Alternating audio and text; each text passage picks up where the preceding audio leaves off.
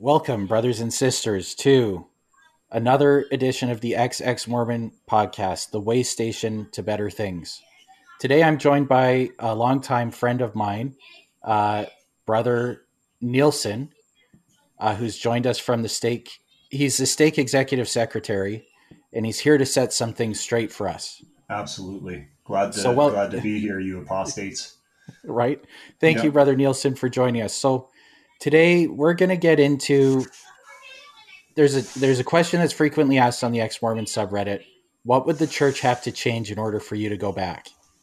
And so that is what we're going to get into today is what would the church need to change or do in order for the apostates like ourselves to go back and, and return to the one fold and one shepherd.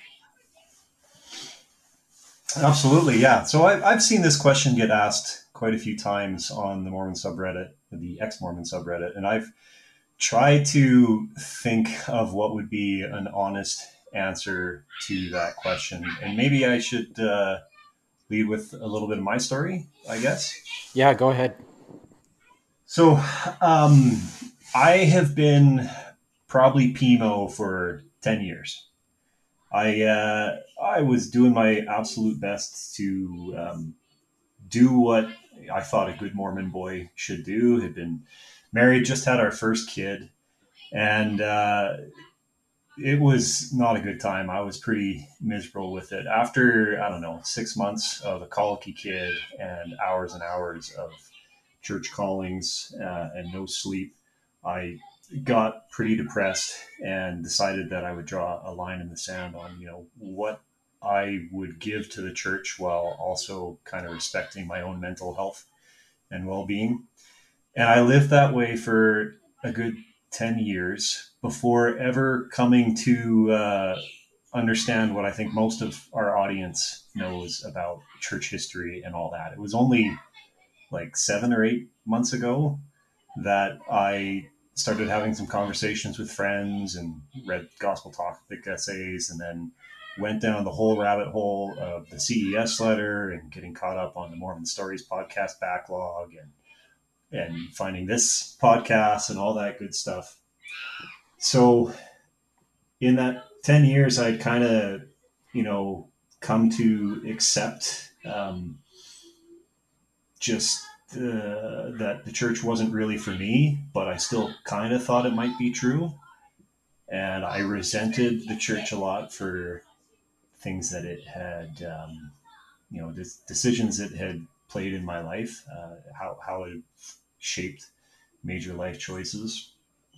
But I kind of found a, an okay spot for it. And then when you read about all the stuff that we're familiar with, uh, mm-hmm. I guess it had reopened a new sense of or feelings of betrayal and all that. Um, and so now I'm trying to to work through, I guess, that again. And, and this podcast and the humor that you guys have brought has been a, a good way of dealing with all that. So yeah, no, that, I guess that that's you know the the 10 second version of my story with everything. And uh, me and Bishop Jensen go fairly uh, a way back. At least 20 years, right? Yeah, I guess so. At least 20. I we got to know each other best, I think, in YSA though, right? Yes. Where yeah. I always thought years. that maybe you were hitting on my girlfriend at the time, or. And unfortunately, I, I was like you, you weren't thinking, I was. Um, and we can we can do a whole episode on the messed up dating dynamics of of Mormonism in, in highly den- in densely Mormon areas. Um, I know there's one thing you mentioned uh, that our stake president had said, which was, unless there's a ring on her finger, she's still free game. Oh yeah, yeah. Um, and that that really said it all. Like when you're getting divine permission to hit on any girl you find interesting, um, regardless of her relationship status, like that creates an insanely hostile dating market. Oh yeah, there was yeah. there was this one guy one, I, I want to swear. We swear on this podcast, right? yeah. Oh, yes. We're swear. there was positive. this one asshole who would keep hitting on their girlfriend and, and thought that he was okay to do it because you know the stake president had personally told him it was okay. there was no. Is that JW? Um, JW. I'll, I'll tell you after. I got to Okay, think of his, all right. his name. Yeah, no problem. But I think I know who you're talking about. And yes, so the YSA becomes an insanely hostile dating market, and uh, it's it's a weird place. I think it's a weird place. I know uh, when I was dating in high school and, and I date non-members, there were there was a sense of boundaries and and territory or whatever you want to call it. But then when you get into the YSA ward, it is like this mad free for all and you do get those comments from bishops or stake presidents where they're like, "You guys need to be dating and pursue anybody you're interested in, regardless of their relationship status, and blah blah blah. And you need to get married, and that's your priority in life." And and on and on and on, and it creates a real messed up environment. So, Yeah. but yes. Anyways, the earliest beginnings of our friendship would be me hitting on your girlfriend. Yes, much to my everlasting shame. That's how a lot of great friendships are born. I think. Yeah, right. Yeah. so um yeah but i guess uh i mean it never worked out for the three of us which is probably for the best because i believe she's uh still in the church and we are not so Yeah, there's there's a the chance that she could listen to this podcast sometime down the road. So we should be careful about what we say. okay we won't dox too much i guess there's only two kinds of members in the church those that have left and those that are on about to leave so yes there is a chance she may find I, us someday I feel that that is um, surprisingly accurate. Yeah. yeah. I think so. Um, so, anyway, so getting into what would make you stay in the church, that's a question that is repetitively asked. Um, and I think you and I both have kind of the same answer is that it would have to be what it says it is.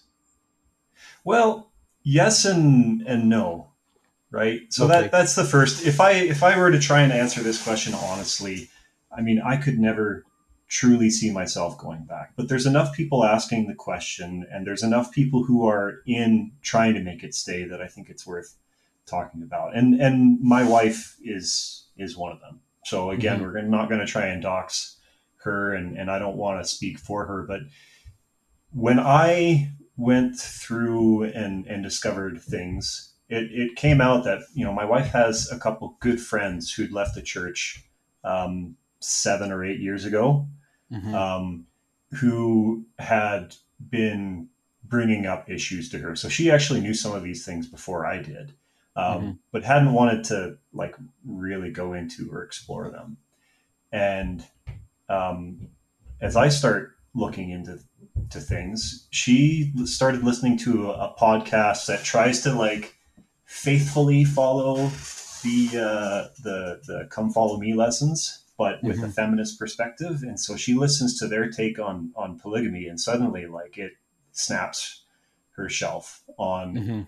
like that was not inspired of God in the least when you Mhm. start learning about um, how polygamy was actually implemented. So now she's working her way through her own faith transition, but she still wants to stay. She wants to take the blue pill, whatever Mhm. that you guys call it, uh, at least for now. Um, and so it makes this kind of interesting um, spot for us and the kids because we both, you know, don't think it's what it claims to be, but we have to try and navigate um, what this participation looks like for us, for two daughters, and all that.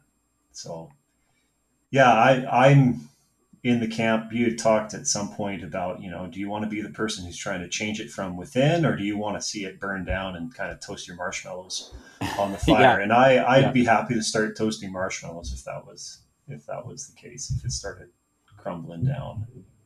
I mean, I some people get incensed when the church publicly says the things that it believes, the harmful things that it believes. But Yeah. I like want to throw a party when Brad Wilcox gives a talk like the one he just gave that that has been in the news. Because he's only really saying what the church truly believes, and he's peeling, he's shining a light on some core beliefs and thoughts of the the membership. And Yep. I I think they should say what they used to think about black people and what their scriptures say about black people. I think they should clearly state their opinion on on the LGBTQ uh, on LGBTQ people and members of the church because that accelerates its demise. I know some people get hurt by that, but no, shine a light on all the ugliness of this church. burn it down, burn it down as fast as possible. So we had we had talked about this um, before we got into uh, the episode, but there mm-hmm. was two kinds of camps here, right? Or maybe yeah. three camps. There's there's people like you and I who were kind of happy to be separated from it, right? Let's yeah. move on and, and toast marshmallows from time to time. Mm-hmm. And then there's the people who are trying to work to change it from within. Mm-hmm. And then what I learned about in the last couple of weeks is this third camp of the people who are struggling because it's not true enough, right? Yeah, That's how you right. put it. Yeah.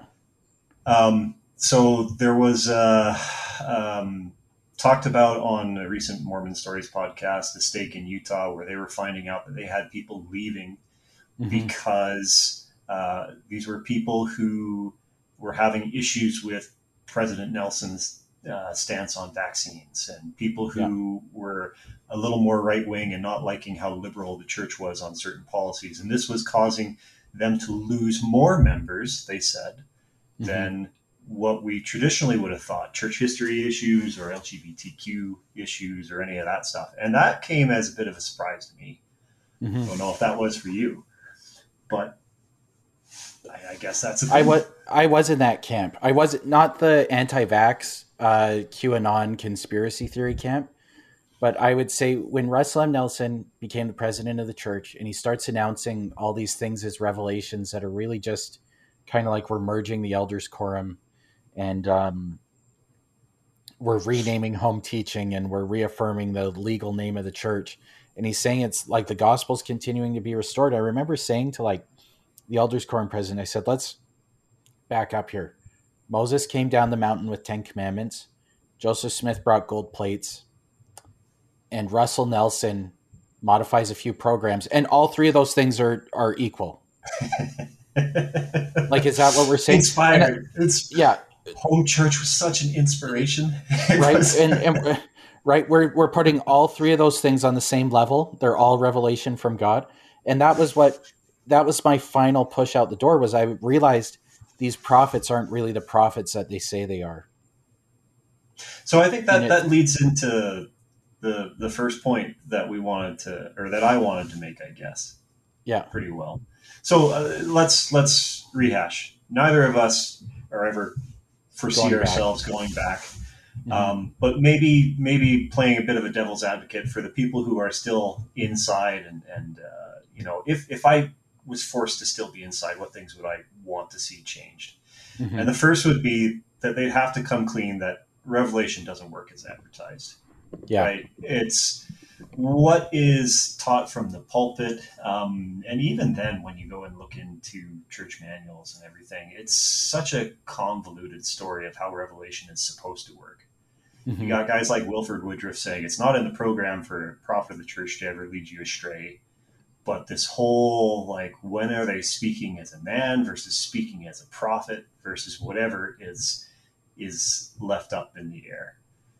Um, and I, so, I, yeah, go ahead. Can I interject? Like you're an engineer by trade, right? Yeah. So you rely on very highly precise calibrated measuring tools, right? Yeah. So if you had a measuring tool that only gave you the right result 99.9% of the time, what would you do with that tool? 99.9% of the time would be pretty good actually. no, let's say like you had a calculator, right? And it only gave oh, okay. you so if you put two plus two in there, only ninety nine point nine percent of the time is it going to give you four. Point one percent of the time it's going to give you an answer that is not four. Yeah. If you're if right? it is marketed as being accurate and it's not accurate the way it is, you can't use it. Right. Exactly. So in, in engineering where lives are on the line and whatever, I mean, yeah. I, I think your example could be better. But um, the well, give okay, like give me the better example then. well, it's it's it, like in know, classical engineer fashion, right? It's like you get a little too uh, imaginative here. Let's bring everything down to earth. Let's get precise uh, tools. if you market something and you say that it is, you know, Sex Panther, sixty percent of the time it works every time. If it's supposed yeah. to work a certain number of the time, it has to, right? Yeah. Um, so there's there's all kinds of instruments that I would buy or procure in my job that you know they they will give an accuracy reading. They'll say that they, you know we're going to give you a reading within plus or minus uh, two percent accuracy, and if it doesn't do that, it's good for nothing. It's not you, you can't trust it. It's it's not reliable. Right, and like I you've think, got yeah, you've got these thresholds, right? Uh, I know on some highly precise calipers and stuff. I know like we calibrate calipers and, and vernier and, and micrometers and stuff like that we get these calibration blocks within so many thousandths of an inch and stuff like that. But the the idea is is that like if we calibrate this thing to be accurate within so many thousandths of an inch and it's not accurate within that many thousandths of an inch, we throw it out. Yeah. Well, and are you saying that church revelation is accurate 99.999%? What I'm saying is that revelation is marketed as accurate 100% of the time but if that thing reality, doesn't return the right result, even like if you've got a calculator that doesn't, if you've got a chance that it won't give you the right result, you're going to throw out that calculator. Absolutely. Yeah. Right. Any kind of measure. I know there's confidence intervals and stuff like that. What I'm saying is more like, are you confident that it's going to even give you the advertised result? Yeah. So it's like, is this thing? It says it'll give me a precise measurement within thousandths of an inch, but really, it's it may not even give me the right measurement within inches. I mean, it would be time. like having a calculator that, like, half the time you're expecting it to give you a precise value, and the other mm-hmm. half the time it's just giving a wild ass guess. And you right? don't know which one's the wild ass guess and which one's the exactly which yeah. one's the accurate measurement. So you like have to go back paper and pen and recalculate everything by hand to see if the thing's actually spitting out the right answer. And I think that's the way it goes with Revelation, right? It's like Revelation is 100% accurate, except for everything Brigham Young said. Right. so I, when I was doing a little research for this, I found a quote from um, J. Reuben Clark that yeah. I it just made me laugh.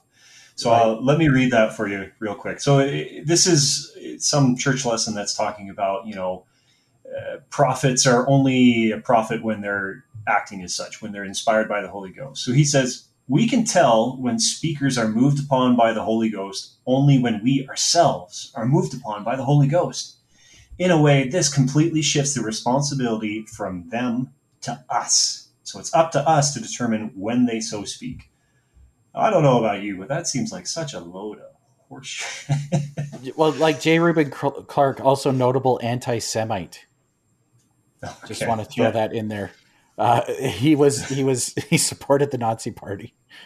So, but prior to world, like in the 30s, he was uh, he was pro Nazi Party. Yeah, just fantastic. Wow. So great guy, great guy. All let's around. let's sustain let's sustain and support this brother. Yeah.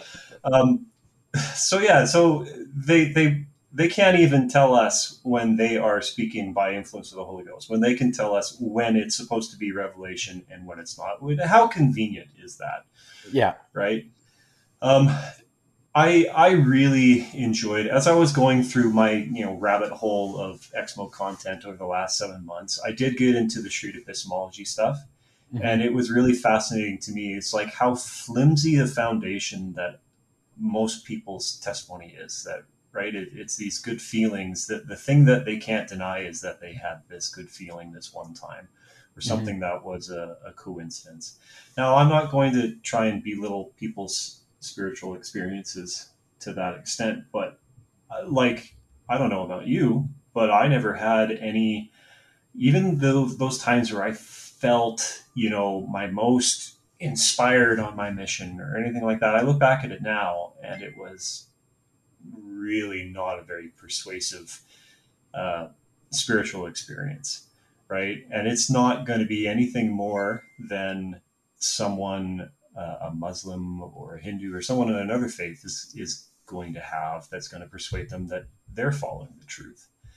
Um, and it really is this toxic thing to say that the church has this monopoly on communication from God, mm-hmm. and that it's all centered in this uh, one group of 15 men.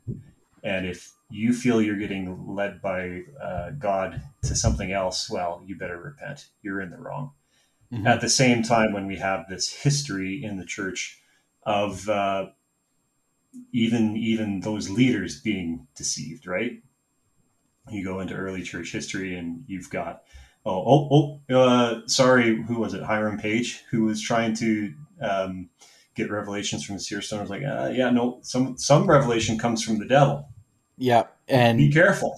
Yeah and I'm the only one who can get revelation from a seer stone so yeah. knock yeah. it up like it's that gift's not given to you. Never mind. Let's let's start codifying some things. Let's start building the because that's how the hierarchy of the church starts building right? Joseph smith starts out very egalitarian everybody can receive spiritual gifts. Then this hierarchy starts emerging and it's because when you're trying to control a church you don't want everybody to have spiritual gifts. Exactly. Right? Uh, uh, reading reading i'm reading through rough stone or not rough stone rolling every no man knows my history? Mm-hmm. Yeah, no man knows my history, and it's it's similar in how he's um, making up the organization of the priesthood. Yeah, he he's starting to define this, and then you know the the bishop over um, I, I can't was it Bishop Partridge was starting to get too much power, so it has to make a new position, uh, the president of the of the the higher priesthood, just to, yeah. to try and reassert his dominance over the structure and not lose control of this fledgling church. Exactly. And then so the church starts out as being this very anti-Catholic, anti-establishment, grassroots kind of church, but then it's like what Joseph Smith discovers is that in order to control a group of people, he has to become the Catholic Church.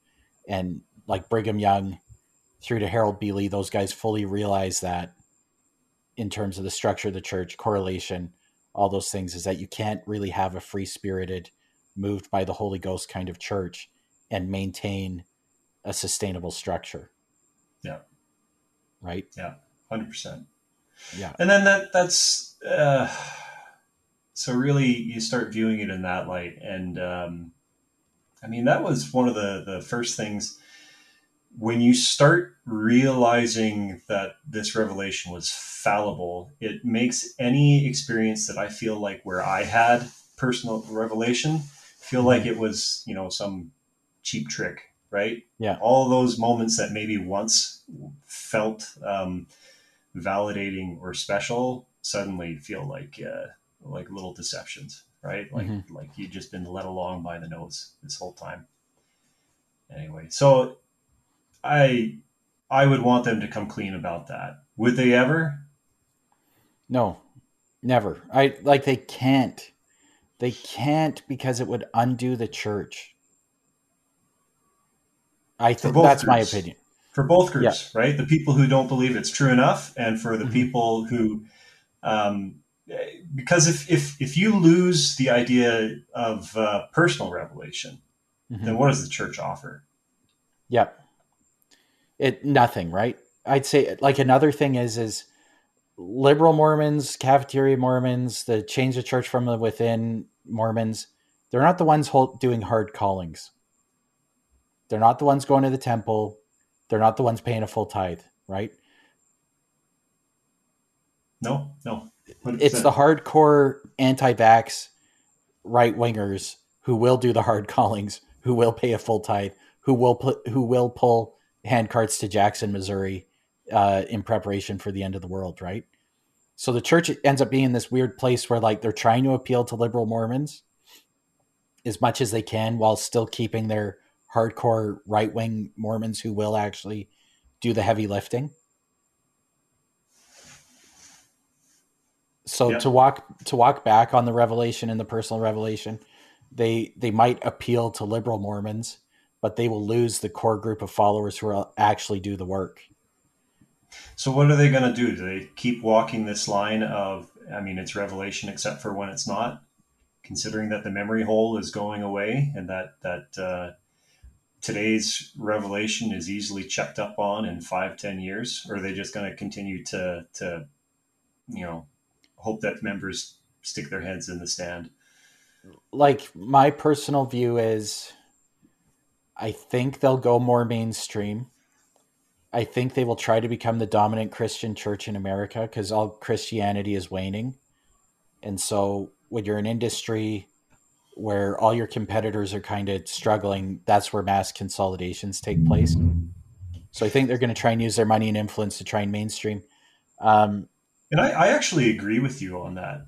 Which, if you had asked me two years ago, I I would have said no because that that that goes against all the like it's not true enough camp mm-hmm. of Mormons, right? Yeah, it's revelation has to work a certain way. If you become more mainstream, you are diluting what the original truth claims are. But I think that's the only way that in the long term they survive. And I do think that it's going to run like a this is the cynic in me that it's going to run mm-hmm. more like a corporation. It's going to try and find its way of broadening its appeal in order to survive. And I think that that's the the more likely outcome.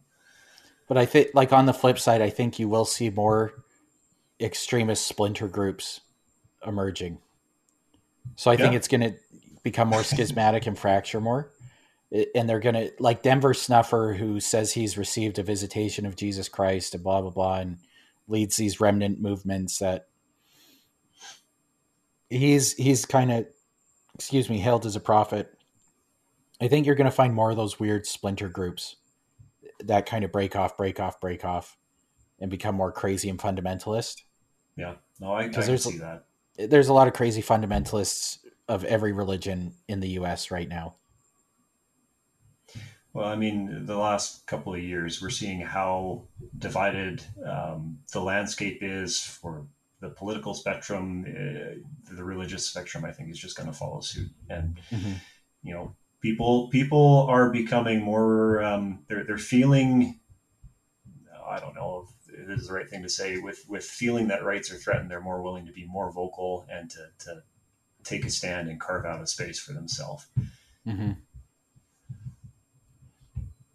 Yeah. So, so that's it. So first thing the church would have to change, and I, I'd say this is well represented by ex Mormons and and liberal Mormons or or nuanced Mormons who remain in the church coming clean about revelation. What I think we find as we go through this list of of things that you've come up with is that if the church did change these things, it would take away everything that made it the church. Exactly. Well, that's I as as I came up with a list of what would I what would it have to change. First of all, the list honestly would be hundred items long. Um, yeah, which is not conducive to a podcast. And two, it becomes something completely different. And this list would be different for every member. You know, if you if you were to have my wife come on and and talk mm-hmm. about it, you know, she would certainly have uh, things. And and I think honestly, you know, for for those of us who've now um, gone through and, and been disillusioned with Mormonism, you you do have to deconstruct, reconstruct your own faith, and you find out how much more fulfilling it is pursuing you know the spirituality or lack thereof or whatever it is that brings you joy right mm-hmm. you know you, you celebrating a little bit more of the individual what works mm-hmm. for you so the next one you've got on the list is uh, own up to the nasty parts of church history. Um, something that I was thinking about was Ford. Henry Ford was like a Nazi supporter, and Ford had like factories in Germany, and was using like slave Jew labor and stuff like that. But when you go to a Ford dealership, it's not like you're not like okay, I'm I'm on the fence about the Bronco, but I'm not buying this until you come clean about Henry Ford and the Nazi Party. Right. Right. right. It's not like an issue. Well, for but for some say, people it is, but for most of us, no. No. It's not. It's like Henry Henry Ford died so many years ago. The company's so far distant from that. That would be the kind of thing that would make us tear down a statue of Henry right. Ford but right. still buy his car. We'd still buy, yeah. F one fifty is still the most sold truck in America, right? Yeah. Um, and so I think it's interesting this idea that the church needs to come clean about its history in order for people to continue to participate. I don't know if they need like a public apology, but I think they don't need to be so cagey about it. Well, you know I, mean? I think, yeah, they. I don't think they need a public apology. Mm-hmm. Um, and uh, the one thing I guess that is worth talking about here too is I think what the church is doing right now when it talks about the nasty parts of its, its history is it is trying to inoculate rather than to educate or to be transparent, mm-hmm. right? And the difference between the church and your example of Ford is him being a, um, you know, whether he was a Nazi sympathizer or whatever, that has nothing to do with how the F 150 performs, right? Exactly. Um, yeah. Right. Whereas you learn about uh, polygamy and you find mm-hmm. out that, yes, today um, Nelson is sealed to two wives, right? Yeah. It's still part of um, what the product is. Yeah. Or or they've they've changed the product. You find out that uh, you know if your your uh, meat is made from uh, your hamburger is made from horse meat, does it change how you want to eat it? You know, mm-hmm. and I think that that's maybe a little more indicative of what church history has to do with the current church. I I'd agree. So I guess it's okay. So you have Model Ts or whatever they were manufacturing in Germany. Those cars aren't being made anymore. They've significantly improved the product. So what happened 80 years ago is less relevant. But the Mormon Church has not had a, do- a significant doctrinal revelation in a hundred years. Really, since Joseph Smith, there's been no doctrine you know, no new doctrine. All they've been well, doing is peeling away doctrines and, and burying them. Yeah, and, unless you talk about all the stuff that Brigham Young said that they then, you know, went back on. Exactly. Right? So there's if if the Mormon church did have a doctrinal innovation that was valuable and meaningful for people, I think church history would become less relevant. Yeah. But because the church has done nothing other than bury and suppress, they haven't come up with anything new. That's why people get hung up on church history, is because nobody can say, well, look at what the Mormon church has done in the last 50 years. That's so amazing. Because there's nothing there. Yeah, well, and, and for me, it's because, again, you're saying all this stuff, most of the church history problems, at least the ones that I have, mm-hmm. come from saying someone was acting of God mm-hmm. and then doing something that absolutely wasn't. Yeah. The the stories of Joe, you know, uh, the Nancy Rigdon letter is one that really resonates with me, where he's writing this letter to a 19 year old saying, mm-hmm. "You need to marry me because you know happiness is the the object of our existence." And sometimes what God says in one instance is is right in that instance, but wrong in another. Mm-hmm. And um, the Lord's telling me that that we need to get married. That's what's going to make both of us happy in the eternal plan. And it's just manipulation. It's mm-hmm. what what I cannot. Um, and this could be a whole nother discussion. I cannot find any good reason for polygamy to have been practiced in that way. And we don't mm-hmm. talk about it the way that it was actually practiced. We gloss over the hard parts about it but we're still supposed to just kind of take it that this is something that came from God. And to me, it clearly can't have. Mm-hmm. And and then that poisons the well for everything else, right? If yeah. if we're believing that we're an organization that's led by God. So yeah, it, it to me, even even if the church was having these big sweeping revelation changes, because I think you know some people will view things that you and I would say are minor policy changes or, or you know minor um, uh, doctrinal adjustments or whatever, they'll they'll claim they're big old things. Um, even if you did have a lot of big changes, I think it still is a big factor into the truth claim, the veracity of of what the church is supposed to be bringing. Um, so my question to you is, well, the oh, the church the, the church has brought out the gospel topic essays. Mm-hmm. Isn't that enough? Didn't you hear about this when you read, you know, uh, the the work and the glory books when you were a teenager? So, like, I was well inoculated. I can't remember when I learned about polygamy because I was so young when I learned about polygamy. Do you know what I mean? So I I was well inoculated. So I think what, it's because I got, you like, understand as a youth about it? About polygamy. Yeah. Just said Joseph Smith married multiple women. It was given by revelation. Uh, this is something to be practiced in the eternities. It's the law of God. Okay. Um, yeah. And and so for me, the internal logic of the system is if God commands it, then it's okay. And so for me, it was God commanded polygamy. I don't need to understand it. I just need to understand that it was a revelation from God, which makes sense with the internal logic of Mormonism. Yeah.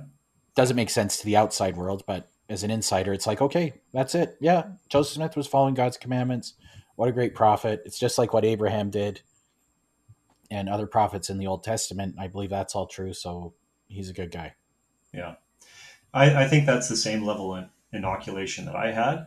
But mm-hmm. then when you, you know, find out that he's uh, a having an affair with a teenager and mm-hmm. marrying someone who is several months short of Shy. their 15th birthday, yeah. um, that, inoc- that inoculation falls flat.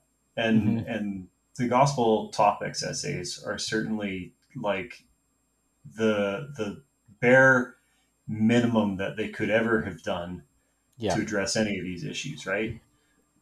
And I think what like they end up shooting themselves in the foot because they end up glossing over the difficult conversation and they always take a left turn when they should be taking a right like when the natural conclusion should just be this is um further light knowledge and understanding from the lord. We realize that joseph smith was right about a lot of things but not right about this thing and we disavow it. That's the turn they should be making. That's the conclusion the essay should be driving to and they just turn the other way. Yeah. And double I, down on it.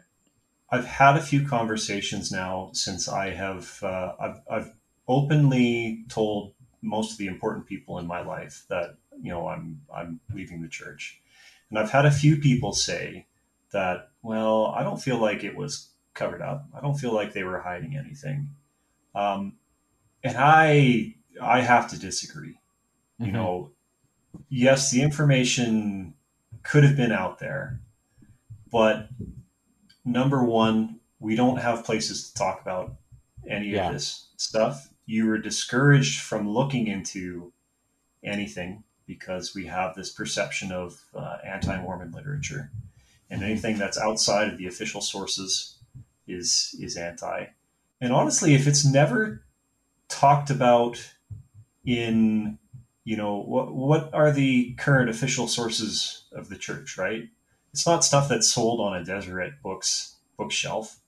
Mm-hmm. You know that that's not going to be part of you know the the official church response. Um, and so, from my youth before the creation of the gospel topics essays, what really was there? Were you seeing it talked about ever in, in conference or in official um, church curricula lessons or any of that stuff? No, mm-hmm. not to mm-hmm. my knowledge. And so, learning the the real truth about it as an adult felt like a huge betrayal. Mm-hmm. I can, yeah, I agree with that. I think it's, I guess what's wrong with the Ford analogy is that they don't all like praise Henry Ford. You know what I mean? and and have to read from a book of stuff that he wrote. Um, and so it, you know, and then nothing's buried and suppressed. It's just like, hey, we're a car company. Uh, look at our new E Mustang. It's outselling the Tesla and we've got an e-truck coming out. So sustainability, and you're like, oh my god, this country's this this company's changing the world. Like, why would I give a shit that the founder was an anti-Semite? because they've done so much more for me lately. And and I think the church could be that way if it was just like, oh yeah, Joseph Smith was a polygamist, but look at what we're doing for you now. Yeah. And what what are they doing? We're making you clean toilets in the church. but hey, we got a hundred billion in the bank. It's like, yeah, you guys aren't oh. doing anything for me. So, so now I'm really, really pissed off about this thing. My my in laws are over, and this is just before we kind of came clean with them about where we are. So it's my mm-hmm. my wife's parents, and they're they have just finished uh, serving a, a, service mission, you know, family history service missionaries, and they're signing up to do another teaching for the BYU pathways. And they, oh, the church doesn't have the money to pay all these new institute teachers that they need for the BYU pathways program. So they're asking, they put out a call for, you know, 70 volunteers to be able to teach the pathways program this last year. And I am biting my lip so hard because mm-hmm. I've learned about the $100 billion uh, Ensign Peak fund, which even if the number is a fraction of what that is, what would mm-hmm. it cost them to pay you know 70 institute teachers for a year and oh it's so hard not to just blurt it out there Dude, we we had so we rent out our basement to the missionaries, and like just over the years, there's some we get to know. Some do a lot, lot of yard work. Some do a great job at you know of, of the yard work. Some do a slack ass job, and mm. some of them we get to like more than others. But anyway, we had this missionary in our basement who was like a real hard worker. He just hauled ass clearing up our backyard and cutting the grass and everything. And we we really think we still think a lot of him but he uh he asked us to buy him like protein powder or something like that. He was like, I'm out of money for the month. Can you guys buy me protein powder? And I was like, aha, the Lord's law of welfare, brother. First go talk to your mission president, then ask your family, and then the heathen may, you know, help you and support you in your cause of uh seeking out protein powder. And and I mean it's like 120 billion dollars sure can buy a lot of protein powder, Elder. Like I'm really surprised you're running out of money at the end of the month. Are are you your missionaries well fed by the members? I think so. I like I don't know. See, I, it makes me wonder. I have seen how people have talked about them not having a lot of money, and like we had a bit of money to spare in my mission. Mm-hmm. Maybe it's because we got fed a lot by the members, yeah. and if we didn't, then yeah, we would have had to like buy ramen every day as the only yeah. way to actually afford food. Like I think I budgeted 20 it was about 20 English pound uh 25 English pounds per week so about $50 a week which it yeah we we had to supplement that with like at least two meal appointments. And I was definitely eating like a lot of uh like tuna sandwiches like just cheap as I could get so so anyway let's uh let's yeah. go back to back to where we belong yeah um, so the I guess the last thing that I would um, mention with respect to the nasty parts of church history. So mm-hmm. recently, both me and my wife um, talked with our bishop and let him know, you know, where we are with our faith transition. I'm not going anymore. My wife is still wanting to participate, but is, you know, figuring out where she is. And as we're talking to him and telling him, hey, these are the issues that, you know, we're aware of, he, he asked the question. We don't we're not trying to break his shelf or anything, but we're we're being honest about stuff. And he tells my wife, I would love it if you would bring up some of these things in Sunday school. and uh, my wife's like, um, no. Yeah. Because it's not a safe, a safe space to talk about that. I don't know about um, other people. Our, our uh, the old folks in our ward would have a heyday with with that. Um, I think we really are missing safe spaces to actually have genuine conversations about these topics. And if we did, yeah, I think we'd lose. You would lose the, uh, well, you'd lose a lot of people. You'd lose me. You'd lose the uh, the hardcore people. Um, but for the people trying to stay, I think it would allow them to feel authentic and and give them uh, at least that sense of comfort that they're no longer having to deceive themselves to be able to come and have a spiritual experience. Mm-hmm. I think I possibly could have continued going if there was a way to talk about things just from a matter of interest. Yeah. You know, it, it would have made me feel better about it. Yeah. I think at the end of the day, for me though, um, there still was not a positive return. Mm-hmm. You know, on on the time investment, the money investment, the everything that the church asks from you. Mm-hmm. Okay, um, on to your next point. It, peeling back the proclamation on the family and uh, kind of the the church's uh, status on uh, stance on women and the LGBTQ community. Um, I'd say so. I see this as one where ex Mormons are frequently critical of the church. They say it has to change. I would say if the church changed this, it would have to rewrite like 90% of its doctrine. You know, so. You have to claw back priesthood. Um, like yeah. it's built on gender roles. And Absolutely. if you start giving gays full fellowship, there's this problem with lesbians getting married. There is no priesthood holder in the home. Now you have to give women the priesthood um, so that there can be priesthood holders in this home. And if men and women both hold the priesthood, the Relief Society and young women's organizations cease to be necessary because now you just have priesthood quorums. A gender neutral priesthood quorum. Um, and the so kind of the backbone, the spine of eternal families uh, disintegrates. It it does. Well, everything has to be rewritten. Mm-hmm. But do you think that a organization based on that could function, could exist? Let's say they did rewrite those. They become like the community of Christ, right? And I think what they'd lose is the hardline members who actually show up and do the heavy lifting. Yeah you know, I think they will eventually. I think they'll get painted into a corner where, uh, just like what they did with polygamy, where they can't legally function as an organization without bending yeah. something.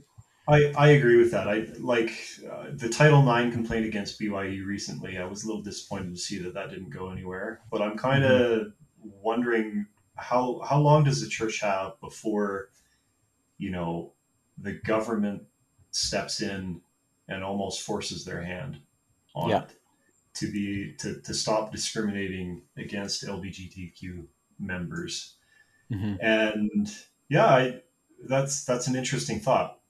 If that happens, what happens to the church? You lose the the heavy lifters. So then, does it have to go to a, paid clergy, or does it just become the most lax church environment ever? Because no right. one, you can't count on anyone to do anything.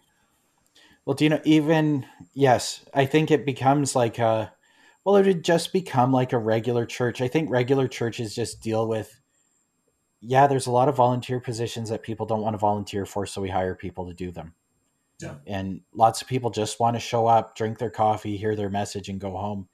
And and they have no desire to be involved more, and we don't make people feel like they have to be involved any more than they do, right? So am I just learning that I just need to go to, you know, whatever non-denominational Christian church is down the street from me? Is that what we're the conclusion we're arriving to?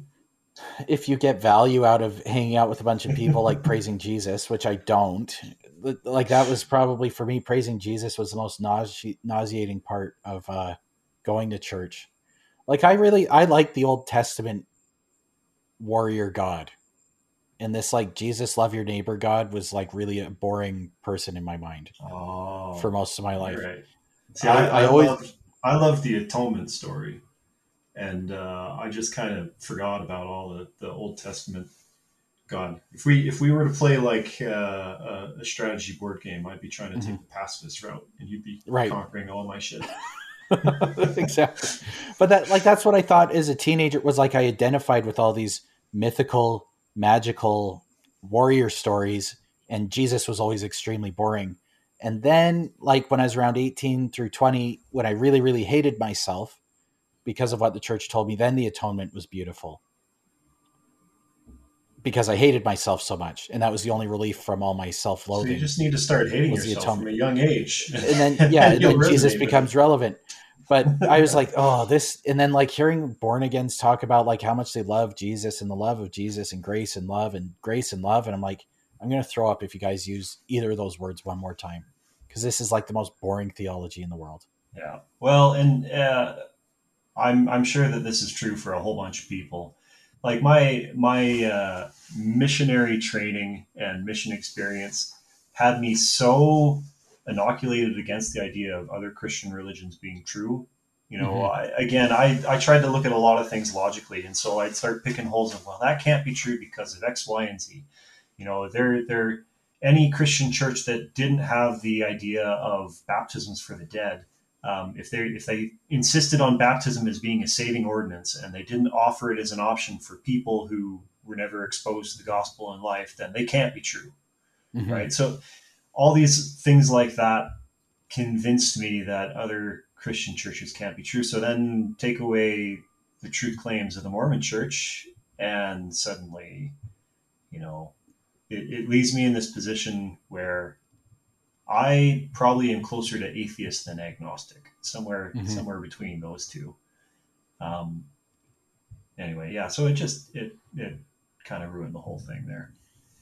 Are you in there? Here's one that I've been using for myself as an apatheist, an apathetic atheist. Yeah, I would say that, but I don't think people know what you mean. it's like that. it's I just do not care. He could be there. I don't care. Yeah. Yeah, it could be there. I don't care. So it's not even that I've put enough thought to say I think it's highly unlikely that he's not there. It's I don't care enough to think about whether or not he could be there. Yeah. Well, and I think the Mormon concept of heaven that even if you're just like an okay average dude, you get mm-hmm. some degree of glory.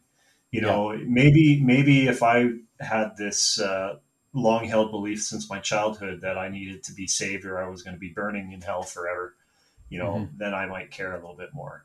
But about the love of the love of Jesus, yeah, this guy who made this hell so that he could die so that you wouldn't have to it's like why don't you come up with a better plan man i mean yeah. like i had i had a pair of missionaries ask me like what are you going to do on judgment day how are you going to feel on judgment day if it is true and i'm saying um, i'm going to tell him he did a pretty shitty job he could have he no could have done a bit better Oh, I'm going to look you know, around at like, everyone else who just have their, you know, did you have this idea of you were going to watch this like VHS of your life? play through. Yeah, and all and your... everybody was going to watch it. Your sins were going to be shouted from the rooftops.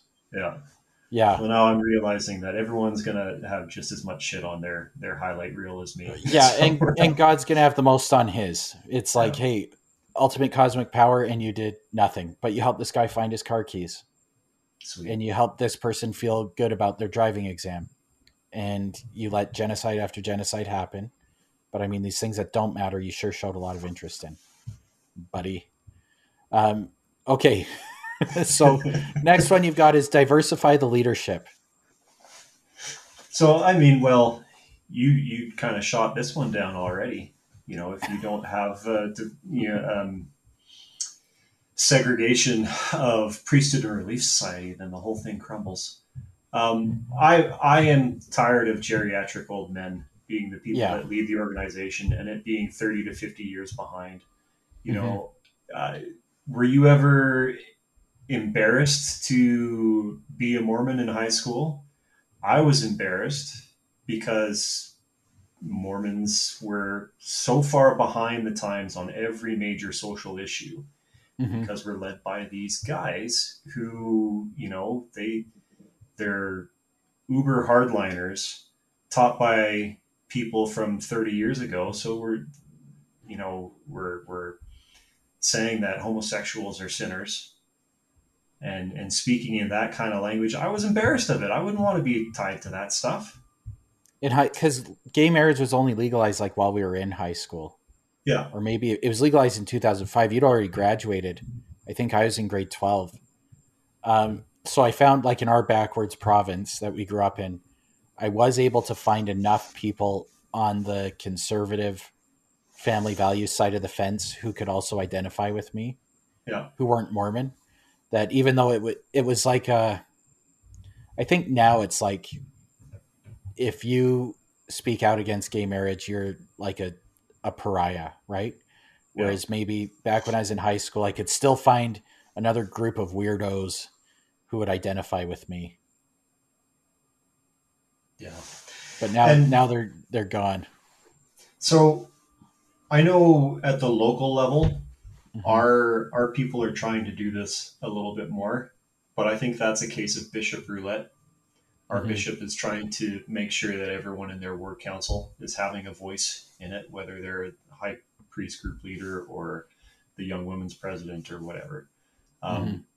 But on the major scale, you still look at a general conference uh, leadership chart, and there's you know 90 men and six women yeah, on there. Yes. And all the men are 50 plus, but most of them skew to the 70 and above, above mm-hmm. kind of age group. I think I think just some diversity of thought would be good for me. If uh, even if there's diversity of thought, I could maybe get a little bit more on board with that. If they could challenge each other theologically, um, and try and innovate and argue about things and come up with something new, I could get behind that. But there is no diversity of thought. Like everybody's got to fall in line every general conference. Yeah. Everybody's got to fall in line uh, down to the ward level, and uh, and if you disagree publicly or openly, you are you're shamed and uh, and discarded, right? Yeah, man. I would I would love to see the quorum of the twelve like duke it out over an issue. Mm-hmm. Imagine what it's like behind closed doors on a, a hot topic that they don't agree on. Yeah. Anyway, but yeah, no, it's obviously when you're looking at people of that age, you're not going to have the, the diversity of thought, the, the new ideas brought forth by the youth. And that's not saying that, I mean, young people were stupid too. Um, mm-hmm.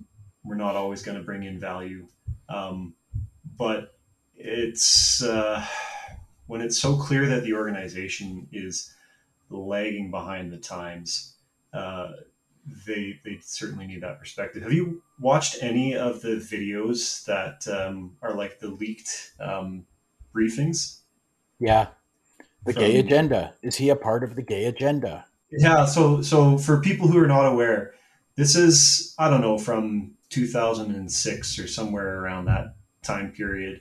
Um, the elder Gong, who I think is then part of the 70, is giving the Quorum of the 12 a um, kind of primer on WikiLeaks and on. Julian Assange and saying, hey, organizations are having their secure data leaked online and all their secrets are being out there for the public to consume. So mm-hmm. this could be an issue for the church, right? And yeah. what is it the Quorum of the 12 latch onto?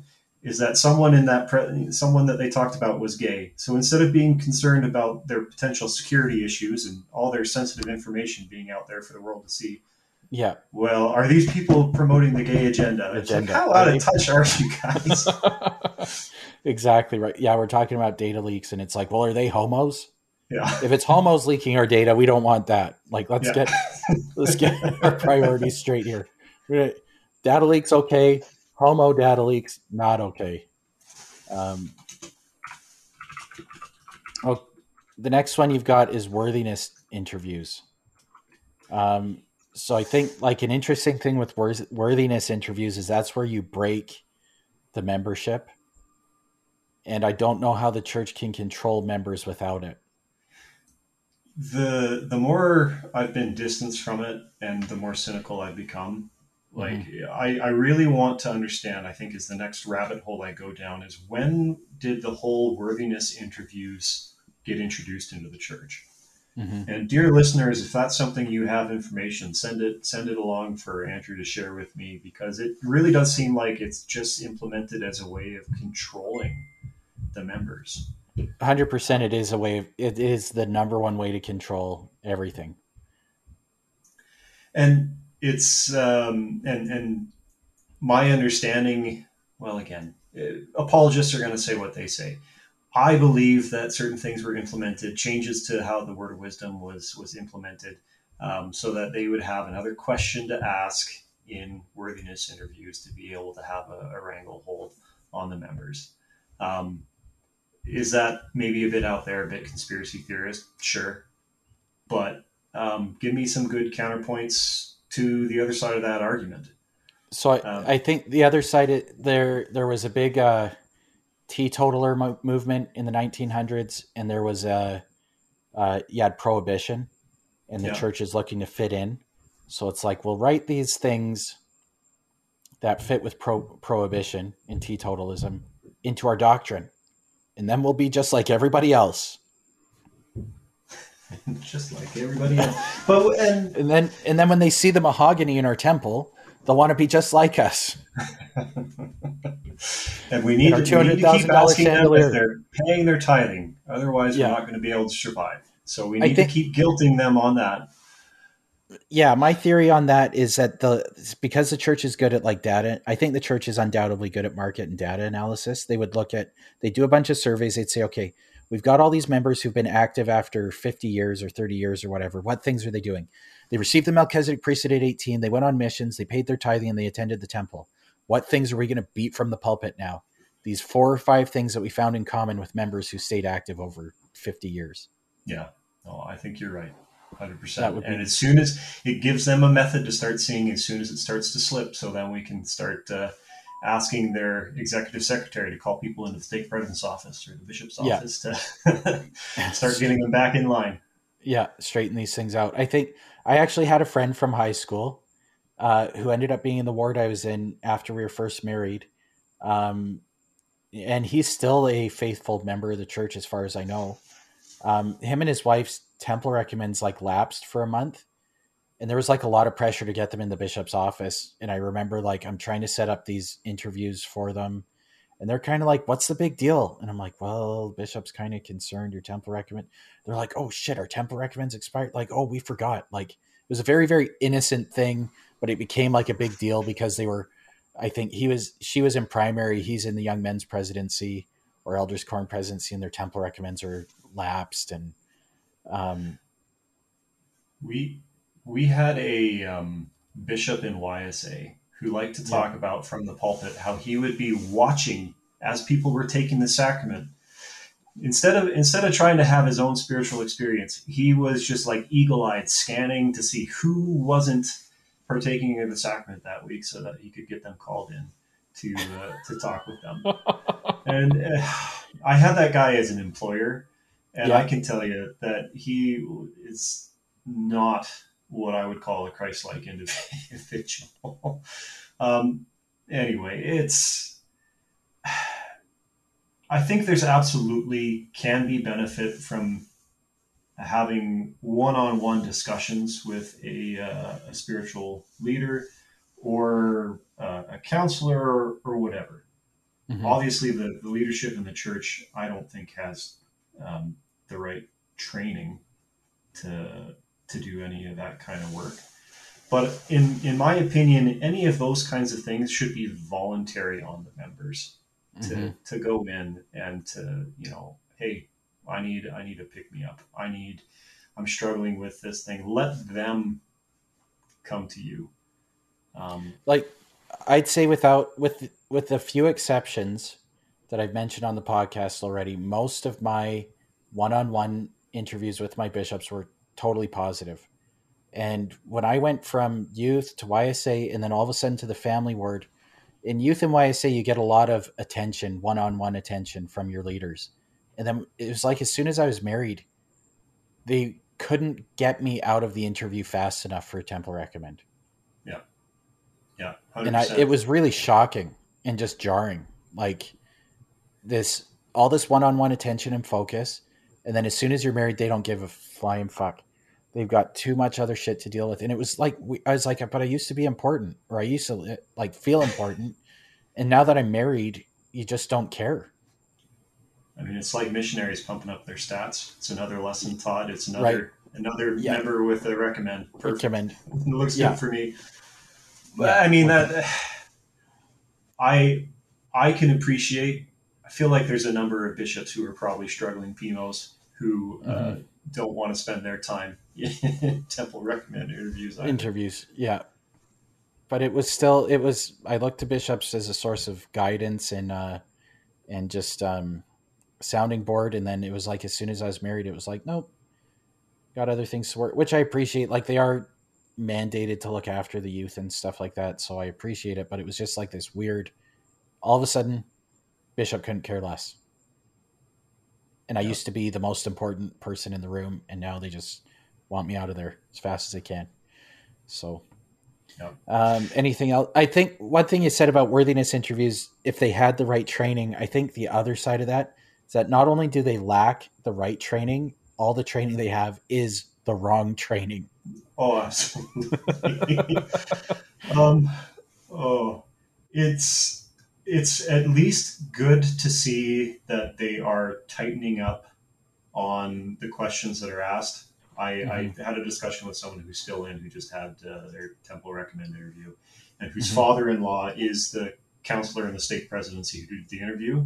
So he yeah. asked a couple candid questions and said, "Oh yeah, no, we're we're not allowed to really deviate from the script anymore."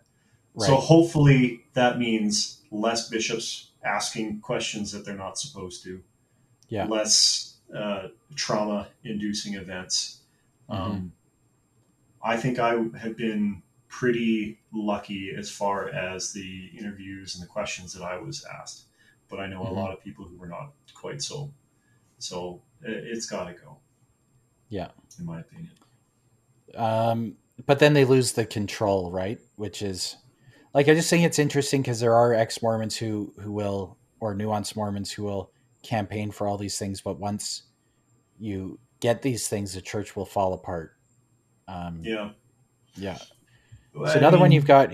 Oh, sorry. Go ahead. No, no, I agree. The the the church as it is would fall apart. I mean, they've got the funds to, to change whatever they want and be yeah. able to to last for a while, but they won't do it. And the the structure that it has, yeah, would would become again, I think we're driving to the conclusion that I, I would be uh, happier at the non-denominational church across the street than go back at the Mormon church. church. Yeah. Um, so the next one you had on here, I thought was interesting. Word of wisdom. Um, now substitute for this any weird um, church rule, you know, Mormon only rule. But I think the word of wisdom is a good representation of as soon as you kind of, to me, find out that Joseph was uh, doing things by the seat of his pants, mm-hmm. you know, and uh, when when Emma says, "I'm tired of cleaning the tobacco off the floor," and they come up with this revelation, um, yeah. But learning that it only was being applied in its current form since the 1920s. Um, so why are we living this weird, weird rule? And um, I am someone who is unhealthily addicted to Diet Coke. Mm-hmm. Totally okay by the word of wisdom, mm-hmm. not by the spirit of the law, maybe, but you know, me and a million other Mormons out there who are addicted to Diet Coke. Tell me how coffee's worse than that.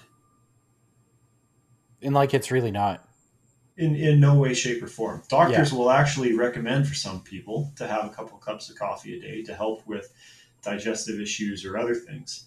I don't mm-hmm. think there's any sane uh, doctor who would be able to keep their uh, their license to practice recommending right. people to have a couple cokes a day.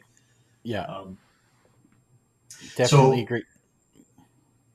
Yeah, it's uh, and isn't it funny to learn? Um, for me, lo- learning that Joseph actually had a bar in his Nauvoo house mm-hmm. was something that uh, was a bit of uh, a wake up call. Uh, and I think this ties back into what we, we just talked about with the worthiness interviews. Um, to me, the word of wisdom was one of those things that was an easy method for the church to exercise some kind of control over its members, and and maybe more so than anything to control their image. They didn't want to have people as as drunkards or whatever out there, and so they implemented it to the uh, temple recommend interviews back in the 1920s. Mm-hmm. But it's it's so interesting to me. It's like we have all these things in the church where um, we we call someone and we expect them. You know, if the Lord says jump, members are supposed to say how high, right? Mm-hmm. immediately respond. No, no hesitancy. But the word of wisdom is this weird thing where it's a revelation that was given, and we're going to make this long, um, drawn out period to give people time to actually comply with it. And it doesn't make any sense. Yeah. Do you know, it's fun. You talking about Joseph Smith with the bar. I remember looking at one of the manifests. It was in like a primary or youth lesson. It was a manifest for the things that the pioneers were supposed to take with them. Yeah. And one of the things was coffee. Yeah. Um, and so I was like, why do they have to pack coffee? And they're like, oh, it's just a different time. I'm like, but the word of wisdom had already been given. So why? Well, the word of wisdom wasn't, you know, revealed to be a commandment until later. And you know, I actually have a. Uh, this would be my great uncle, uh, Southern Alberta Mormon through and through. But he, well, he's passed away now. Um, but I used to work at their notable ice cream shop um, yeah. And they'd have mix. coffee. I remember, yeah, I'd make the coffee if I was on the morning shift, and I if I was on the closing shift, I'd have to throw out the coffee, and it was like the coffee pot was always just as full at the start of the day as what it was at the end of the day. Yeah. And and what the employees would tell me, they're like, "Oh yeah, I think the only people who drink that is your uncle." It's like my uncle drink. coffee, but he's like a temple worker. And like, so I asked my mom, and my mom's like, well, you know what? Your great uncle, he grew up in a generation like where the word of wisdom was still a gray area, and like people didn't really read the Book of Mormon or really talk about their testimonies. so he's just oh. kind of like culturally Mormon. I'm like, but he does all the Mormon stuff. Like he's at the temple and he has a calling and all, and they're like, yeah, just a different generation, son. It's like, oh, okay. Um, I think I think it's so funny. If if I had to go back, I think I I I now love my morning cup of coffee. It's mm-hmm. one of mm-hmm. the things that I genuinely look forward to each day. And I think the most spiritual experience that I've had in the last five years was mm-hmm. uh, having the house to myself, reading a book with a nice warm latte, and just appreciating yeah. like the the, the serenity of that morning. Um, it's yeah. probably more spiritual than any experience I had in the church in the last ten years. Um, yes, but I, I think agree. I could easily give it up if if that was the thing that I had to do. Um, mm-hmm. And so you look back at the early church, and this is a time when they were calling people to pick up and move across country. Mm-hmm. They were telling people to go and serve a mission and leave their family behind at a moment's notice.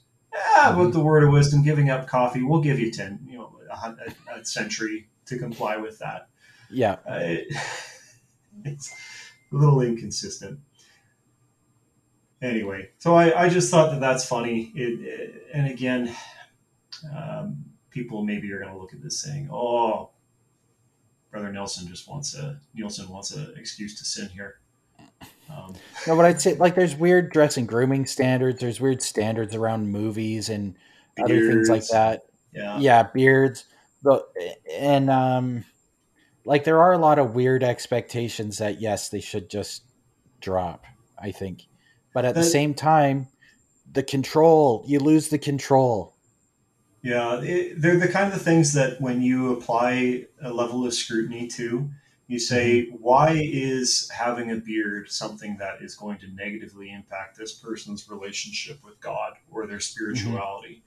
Mm-hmm. And you look back at every picture of Jesus and every picture of the early Mormon prophets who've got the weird beards where they shave just their chin, but they leave all the hair on it. Like, what what? How does it make any sense? Um, like, oh, sorry. Go ahead.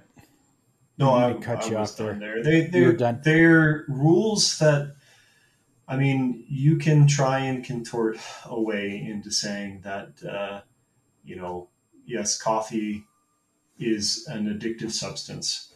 Okay, what about the million other addictive substances that uh, mm-hmm. that we're doing? We're not creating a law against them why is it that no member of church leadership is permitted to have facial hair? What mm-hmm. are these weird reasons that God suddenly cares so much about? Um, exactly. Like that's why the other way on a million other things. On a lot of other things. I know because he's got a control. I remember, like you remember when I was in high school, I grew my hair out long. I remember, I think in grade ten, I got it cut a bit shorter, and uh, I had a few friends who were also going there right? yeah. So I like I cut it a bit shorter, and I had one friend who also grew his hair out long. He was like, "Why'd you cut your hair?" I'm like, "Oh, like my bishop at church made me do it." And my my friend looked at me, and he's like, "What's like what's a bishop?" I'm like, "Well, like my pastor at my church. He told me I have to." And my friend looked at me. He says, you're in a fucking cult. any, any of those rules where if you try to explain them to someone outside of the organization, you just feel stupid. yeah. to explain. And trying to explain that you're like modifying what you're doing because some guy at church told you that that's what you need to do yeah. was like, and I remember getting real defensive. I'm like, it's not a cult. This is my choice. I think was what I doubled down on. He, he's like, no, you're in a fucking cult. Yeah, oh. you you find ways of convincing yourself that it's not stupid. Not what you thought. Yeah. yeah. Okay, and then the last point you've got here is the question like, what do I actually get out of it? So I guess like what the church would change is it would need to provide you something meaningful to get out of it on Sundays. Yeah, you know, I mean, so let's say that it changed all these things and the million other things that are on my list that I would want to see changed. At the end of the day, uh, what was it that you said to me uh, last week. You, when you were going through your your decision of leaving the church, you said, "Well, is it true? No. Well, is it useful? Oh, it's true, good, useful. True, so is it good, true? and useful. Is it good? Is it useful? And uh, and, and for that, me, yeah, that was my bargaining phase.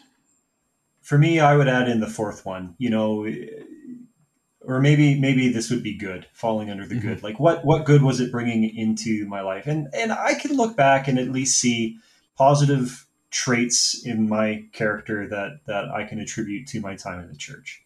Mm-hmm. I'm not going to say that it wasn't useful for some of those things, mm-hmm. but I could have got them somewhere else.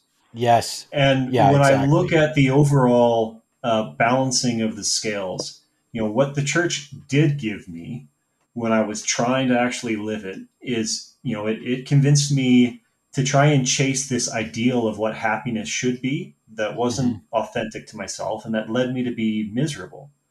Mm-hmm. And um, it, it, uh, as a young person, it led me down this path of rushing into commitments.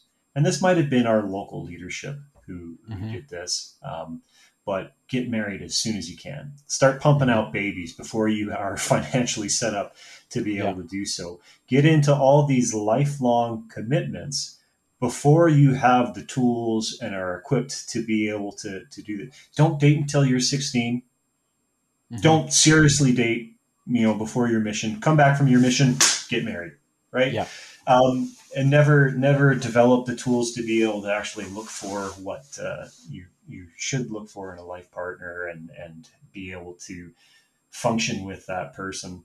Um, so it it persuaded me to do all this, and it took me a long time to be able to recover from that, mm-hmm. to be able to kind of find myself and find the things that you know bring me happiness. So now that I have that, I, I see the things that bring me happiness, that bring the good in my life, and I can do that without the church and the, the church right now in its current form doesn't contribute to it. Mm-hmm. Um, and even, even if we make all these changes, I I'd be spending my time somewhere else. You know, mm-hmm. you know, I my my hobbies doing that bring me more joy than sitting in a room. Um, There's one thing that I could get on board with is a real elders, like a vibrant elders quorum that did good in the community. I could get on board with that. But one thing that like that I wrestled with as I was on my way out was I was like, I spend all these hours doing church shit that I call community service, but I'm really just serving this church. Yeah. And I was like, if we just got out and did like an adopt a highway, if the elders quorum did like an adopt a highway and we cleaned up a highway uh, once a month, I could get on board with that. If we volunteered at a soup kitchen once a month, I could get on eh, on board with that. But all we do, like we do a food drive once a year and pat ourselves on the back like we're the second coming of Jesus. I, I felt that way about home teaching or ministering, whatever they're calling it now. We had this yeah. guy in one ward who, like, if it was the last day of the month and he hadn't gotten to us to home teach, he was yeah. calling us or showing up at our door or whatever. It didn't matter that we had young kids that were trying to, you know, just gone down for a nap. Didn't matter that, you know, I had just gotten back from you know my five hours of meetings or whatever it didn't matter how inconvenient it was for us he had mm-hmm. to do that thing. He had to check the box. And who was that serving? Uh, you know it wasn't serving us. And and you know i look at the time commitment that the church was asking for me. I agree. You know so much of it is going into not serving the people but serving the organization. Mm-hmm. um, so i could i could get behind something like that too. And ultimately, that's kind of where I've gone since leaving the church. Is I've found things that I want to volunteer to. Where you know you, you hear the the phrase that's the same ten people that show up to things." Go find yeah. the thing where you're that same ten person, where you want to be the person showing up every week. Right. You know, I, I started to realize that you know uh, the people who show up to those, yeah, they're they're the people that love the church. I I never understood them until now. I don't agree with them. I would never be mm-hmm. that way with the church, but I've found the things, the passions in my life where I want to go and volunteer for this thing. And I would like it if other people volunteered more, but even if not, I'm enjoying my time out there. So what, like, what are some of the things you volunteered for? Um, the the big thing uh, this is just going to show how much of a nerd I am. Disc golf is Uh-huh. like my my big Oh, okay. That, that Yeah. I do, and so I'm on the the local club and getting out there and helping to install new courses and do clinics for people getting out into it. So again, it's not super cherry work, but it's you know something I'm passionate about. Something And it's still enjoy getting back community, and that's value. Yeah, it's Yeah. it it exploded as a sport during the pandemic because it was something that people could do to safely get outside and to enjoy. And I think it contributed a lot to mental health of of people over the last year. So that's that's my apologist line on why it's. Uh, Oh no, I think that's that's not an apologist line. Like that's because even if you're like you don't need to be feeding the homeless. That's not the only kind of way to serve in your community. Just building a community is a way to serve in your community. I think, and that still adds value. Um, I'm still a wanderer. I think I've been. I was so jaded by the church as an organization um, that I've spent the last couple years not believing in any organization. Um, but now I think over the last couple weeks, it's kind of like, okay, I think I can love again. I think I can find. I'm ready. I'm ready to put myself out there. yeah, yeah. I'm ready to, ready to be hurt. I'm ready to be vulnerable. Maybe there's something I can get involved in in a meaningful way to to help and serve in, and and not be so jaded and cynical. All right. Well, I look forward to hearing about it. yeah, I'm just gonna find one. Um, but yeah, okay. So, any any thoughts you want to leave to round this out and and finish up? Yeah. Um, so obviously, this uh, meandering discussion has been more about me. Uh, everyone, it's going to look different for everyone else, and I think the healthy part of this discussion is to make sure that we're asking ourselves, like, you know, what what is it that you actually want to get out of uh, time? Find what what are you going to find for yourself that's going to be personally fulfilling? That's going to fill that hole. If you haven't Yeah. found it yet, you know, are you- are you looking? Um, you know, maybe you've gone there, and and I'm still, you know, trying to do that for myself. Obviously, there are holes in the organization. I don't ever see getting the the fulfillment that I need from participating in the church. Um, but people like my my wife are still trying to to find that path and trying to figure out what that looks like for them. hmm yeah, I guess I guess that's all I've got to say. In the name of cheese and rice, amen. Amen.